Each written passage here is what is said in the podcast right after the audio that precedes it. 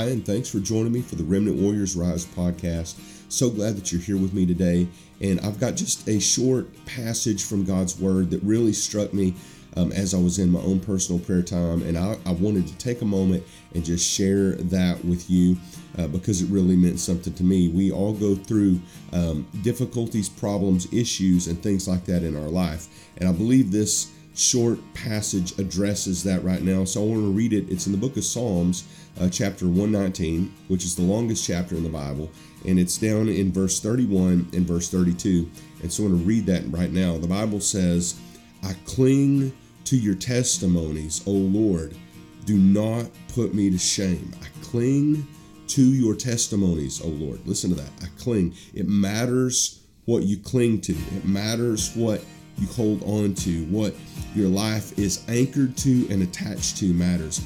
He says, I cling to your testimonies. In other words, God has placed in him promises. And the Bible declares this to us that God has given us great and precious promises, um, that we can war a good warfare, that we can live a life according to the power of God and not according to our own power, that we can walk in the things of God and listen, that's where you want to be. You want to be walking in the promises of God. You want the promises of God to come to pass in your life. You may be uh, watching this video right now, and there's a promise of God for your healing, and you desperately need God's healing to work and to manifest itself in your life.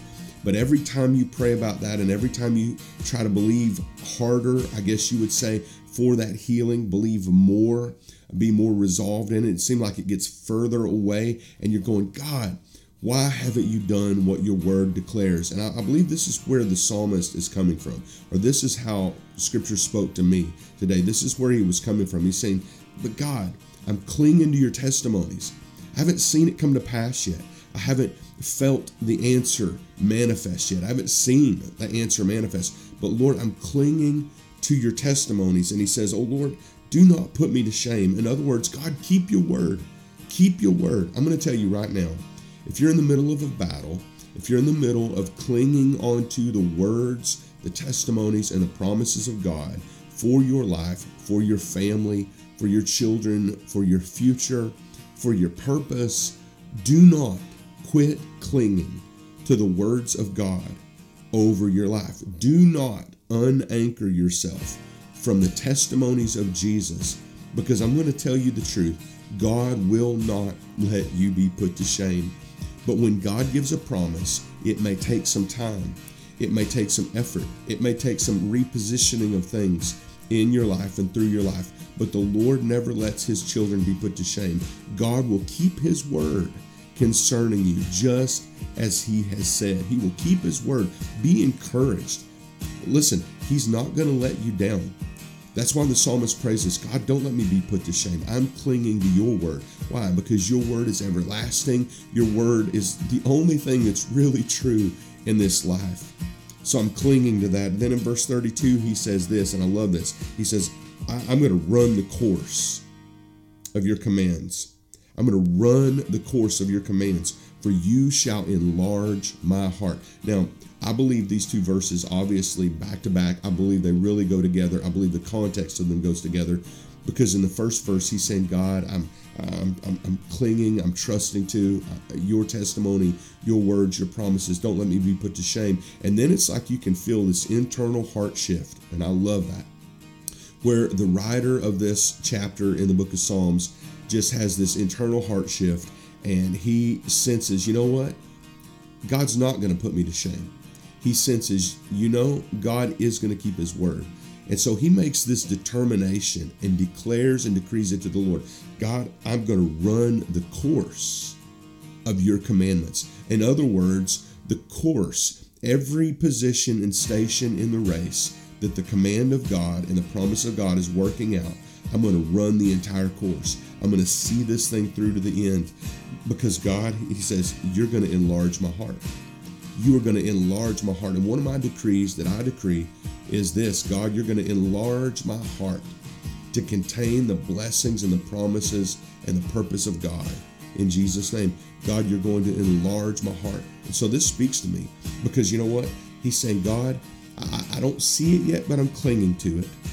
But God, I'm making a determination, even though I don't see it yet, I make a determination to run the course of it because God, you're going to enlarge my heart to be able to contain the good things of God, the promises of God, the answers to prayer, the victories over sin, my flesh, the devil, all that. You're going to enlarge my heart to contain and to obtain those things in Jesus' name.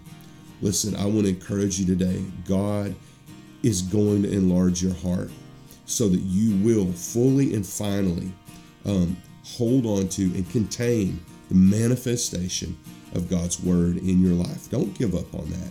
Make a determination in your heart to run the course of His word, no matter what you see, because it's not about what we see, it's about what God's word says. And if God's word says it, and if God's word declares it, then you can know and you can bank on it that if you'll continue and you'll not quit, and if you'll run the course, God will enlarge your heart to contain everything He said to you and about you and for you. In Jesus' name, would you pray with me today? Oh, our Heavenly Father, our Heavenly Abba, we thank you so much, God, for your goodness and for the fact that you have given us great purpose. And Lord, we know that the foremost purpose of our life is to glorify God. But Father, under that, we also know that you have great and precious promises. And God, that you have purposes in our life. Lord, things that you have spoken. And Lord, you're going to bring those things to pass. And so, Father, we make the determination right now, God, to run the course of your commandments, to run the course of your promises.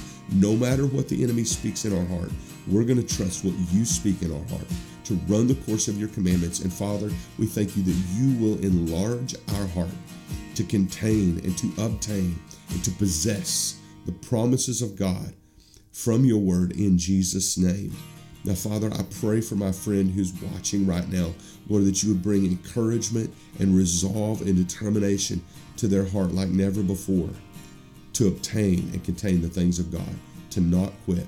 In Jesus' name. I want to pray one other thing. You know, you may have happened upon this video and and maybe you don't have a personal relationship with Jesus. I'm going to tell you right now is the time. Right now is the time to make a determination and choice to serve the living God. He's real. Jesus is about to return. And the fact of the matter is, whether he returns sooner or later, we are all one heartbeat away from meeting God face to face.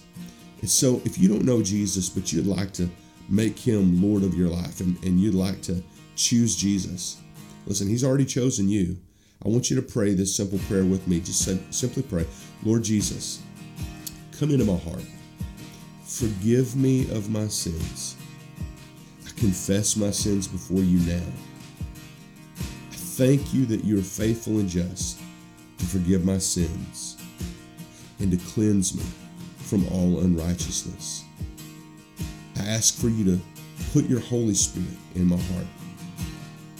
Thank you for allowing me into your presence.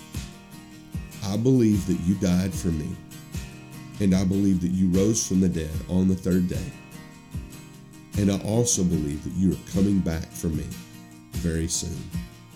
I choose to make you Lord of my life. In Jesus' name, amen. And friend, I believe if you pray that prayer with sincerity of heart, that the God of the universe makes a residence and a home in your heart, that He lives inside of you. He's going to fill you up.